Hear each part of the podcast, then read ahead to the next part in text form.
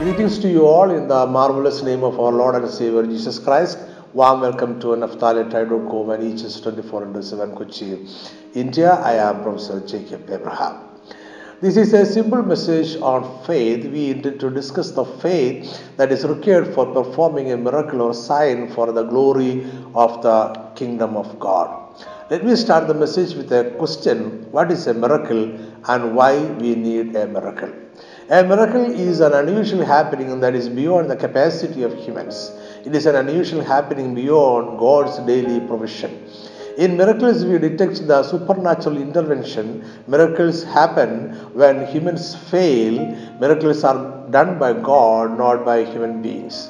Do we need a miracle in our life? It is not a difficult question to those who are going through a tough situation in their life. For all human beings who are in trouble, whatever the reason may be, they need deliverance and so they wish for a miracle. But theologically, miracles have a greater purpose. They are signs of the presence of the kingdom of God on this earth. We know that Jesus started his ministry by declaring the arrival of the kingdom of God. The first miracle performed by Jesus was at uh, Cana by turning the water into wine. The purpose of this miracle is well said in the Gospel of John, chapter 2, verse 11, that it was the beginning of signs Jesus did in Cana of Galilee. Miracles of Jesus are often called signs. They were signs of the presence of God's kingdom on this earth. Evil powers also can do miracles, but that does not mean that God does not perform miracles. When God performs a miracle in this world, it is a sign of the presence of the kingdom of God. When an evil power performs an unusual happening, it is a sign of the presence of the evil kingdom. So, miracles from God should be present in our lives. That is why Jesus said, and these signs will follow those who believe. Now let us move to the second part of the message what kind of faith we should have to perform a miracle for the glory of the kingdom. In search of an answer, I would like to lead you through an incident that happened during the earthly ministry of Jesus. The incident is recorded by Mark in chapter 11. From verse 1 to 11, Mark describes the triumphal entry of Jesus into the Jerusalem city. They came to Jerusalem and Jesus cleaned the temple out of all kind of business done in the temple. In the evening, they went out of the city. From verse 12, Mark goes on to describe an incident that happened on the next day. We read the same incident in Matthew 21 also. Jesus and his disciples were going out of Bethany and Jesus was hungry. He saw a fig tree afar and went to eat for fruits, but Jesus found no fruits on it. And so Jesus cursed the fig tree, saying, Let no one eat fruit from you ever again. His disciples heard Jesus pronouncing the curse on the tree. The next morning, Jesus and his disciples passed by the same fig tree. To the astonishment of the disciples, the tree was found dried up from the roots, and Peter drew the attention of Jesus to the tree, saying, Rabbi, look, the fig tree which you cursed has withered away. Normally, it would take several weeks for a fig tree to wither from roots to leaves, but here it happened overnight, and that amazed the disciples. And the response of Jesus is recorded on in verse 22. Mark chapter 11, verse 22 23. So Jesus answered and said to them, Have faith in God. For assuredly I say to you, whoever says to this mountain, Be removed and be cast into the sea, and does not doubt in his heart, but, but believes that those things he says will be done, he will have whatever he says. Christ's action of cursing the tree was not a purposeless act of intemperance. It conveyed a strong object lesson that the disciples needed to learn. Since we are also his disciples, the same message is for us also. The lesson may be a warning to all of his disciples to this day about the reward for a fruitless life. For this message, we intend to focus on the reaction of Peter and the response of Jesus to him. Peter reported the sad fate of the tree, saying, Rabbi, look, the fig tree you cursed has withered away. And Jesus replied, Have faith in God. Then Jesus went on speaking about the secret behind miracles and signs. Jesus assured them that if we believe and do not doubt in our heart, whatever we command will happen. Jesus assured them that if they had faith in God and no, do not doubt, even topographical changes like moving the mountain would happen. Was Jesus really talking about topographical changes? The answer is different from theologians to theologians. There is no example in scripture of mountain moving or disappearing because someone commanded it to happen exercising his faith. Still, Bible has one record of a cosmic change that happened during the lifetime of Joshua and his word. If once happened, it can happen again. But it never happened again in human history, or at least no such change is recorded. So, a faith that moves the mountain was considered to be the highest form of faith among humans. And also, faith that moves mountain was a popular saying during the time. This traditional saying intended something unusual and impossible. The attitude of the people was negative. No human have faith sufficient to move mountains, and it is impossible for humans to achieve it. But here Jesus says that faith can move even mountains and his disciples can do it. Jesus means that there is nothing impossible for him. He is correcting the negative attitude of the people towards faith. What is the kind of faith Jesus talking about? In Mark 11, verse 22, we read So Jesus answered and said to them, Have faith in God. And in verse 23, Jesus goes on to explain that this faith does not doubt in his heart, but believes that those things he says will be done. The phrase have faith in God is explained in two ways, both of them are supported by different theologians. One explanation is that faith always has an object. That means it is faith in something or somebody, thus, it is faith in God.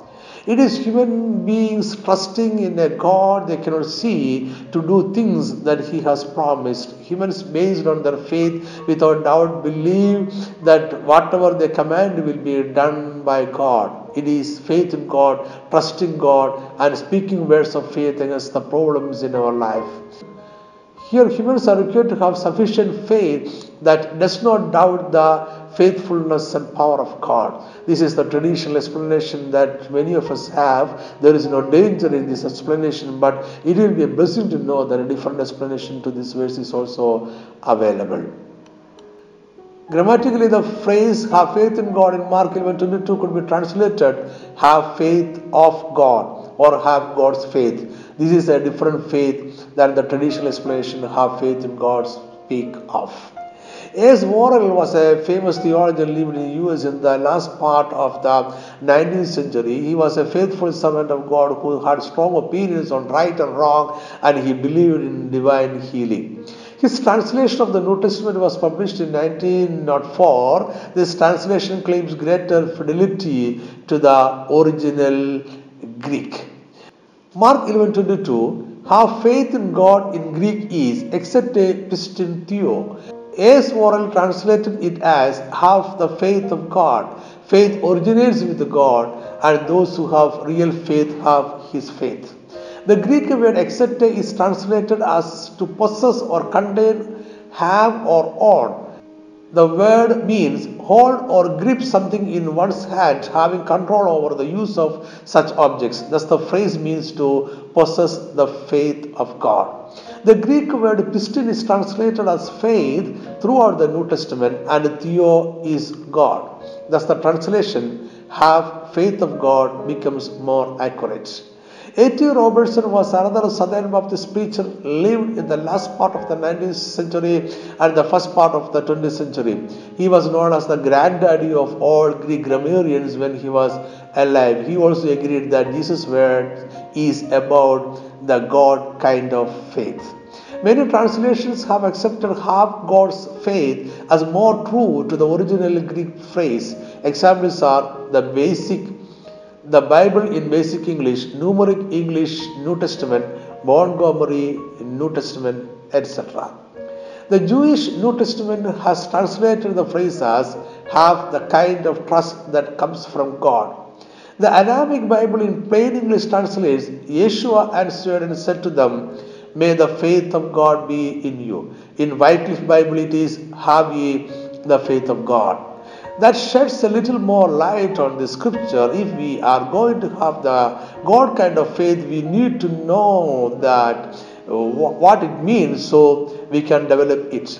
The key to understanding and developing the God kind of faith is to study how God and Jesus demonstrated faith. The incident is recorded in Mark 11 and it is more about cursing a tree.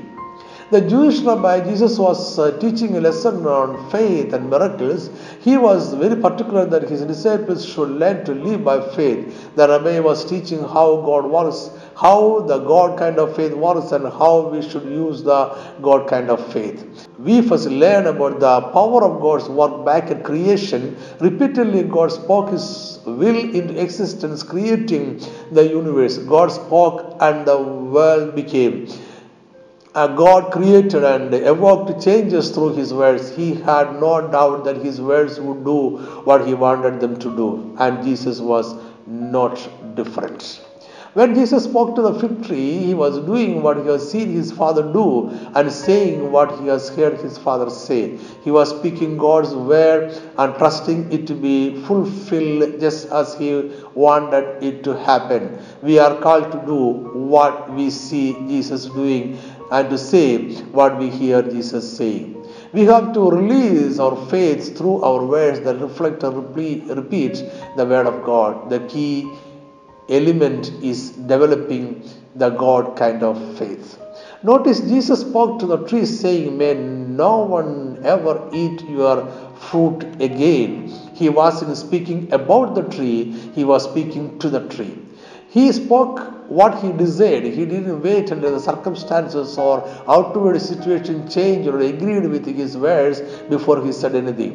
He boldly spoke what the end result would be before there was any sign. He knew the situation would line up with his words. That means Jesus spoke and and signs happened.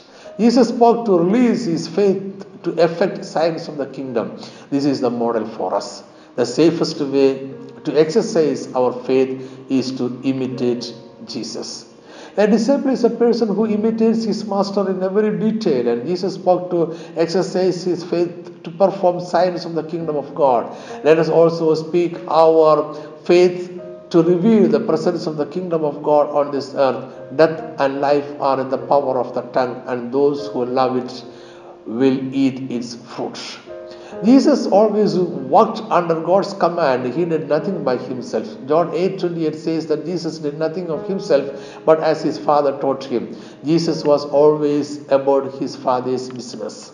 This is a secret of the success of his whole ministry. Jesus was speaking what he heard his father say. So when Jesus and his disciples passed by the tree the next day, they discovered that Jesus' words had come to pass. The fig tree that he cursed has withered from roots to the leaves. Once Jesus spoke to the fig tree, he considered the situation settled. He didn't worry over it or did not continue to beg to God to make it so. He spoke to the tree and walked off. Jesus trusted that his words would be fulfilled, and so we can. Once we speak God's word over a situation, we can trust that He will make it happen.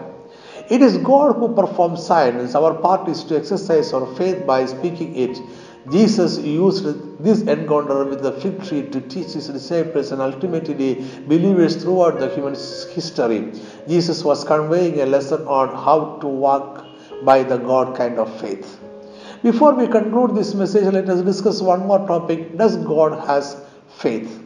The scripture contains no direct statement that God works by exercising faith or God has faith. But the scripture is very clear that faith that a person possesses comes from God. God gives faith to humans. The scripture in Hebrews 11:6 says that without faith it is impossible to please Him. Faith is the important spiritual quality that God considers valuable. In John 5:19, Jesus confesses that He does what He sees the Father do, and the Son also does in the like manner.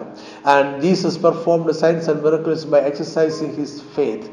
Jesus taught us to do miracles and signs in like manner with a faith that does not doubt in His heart, that reveals a string of faith everywhere. The faith of Jesus is the faith of God. The faith of Jesus' disciples in all ages is the faith of God and uh, Jesus. In the book of Job 9 7, we read that he commands the sun and it does not rise. That is how exactly Jesus walked. He commanded the tree. That is how we are instructed to work. Whoever says to the mountain to change its position, it shall be done. And that is why the apostle asks Jesus to increase their faith. The scripture again says that we receive faith from God or God grants us faith. It is not created by ourselves by any kind of spiritual or physical exercise. Ephesians 2 8 says that faith is a gift of God. Romans 12 3 says that God has given each of us a measure of faith. So God has faith. Jesus received faith from his Father God, and faith comes to us from God the Father and Jesus the Son of God. It is a faith of God that we possess. It is a faith of God that we exercise when we perform a miracle or sign for the glory of the kingdom of God. Only with the faith of God we can reveal the presence of the kingdom of God in this world. I conclude the message here. Thank you for watching and listening. May God bless you. Amen.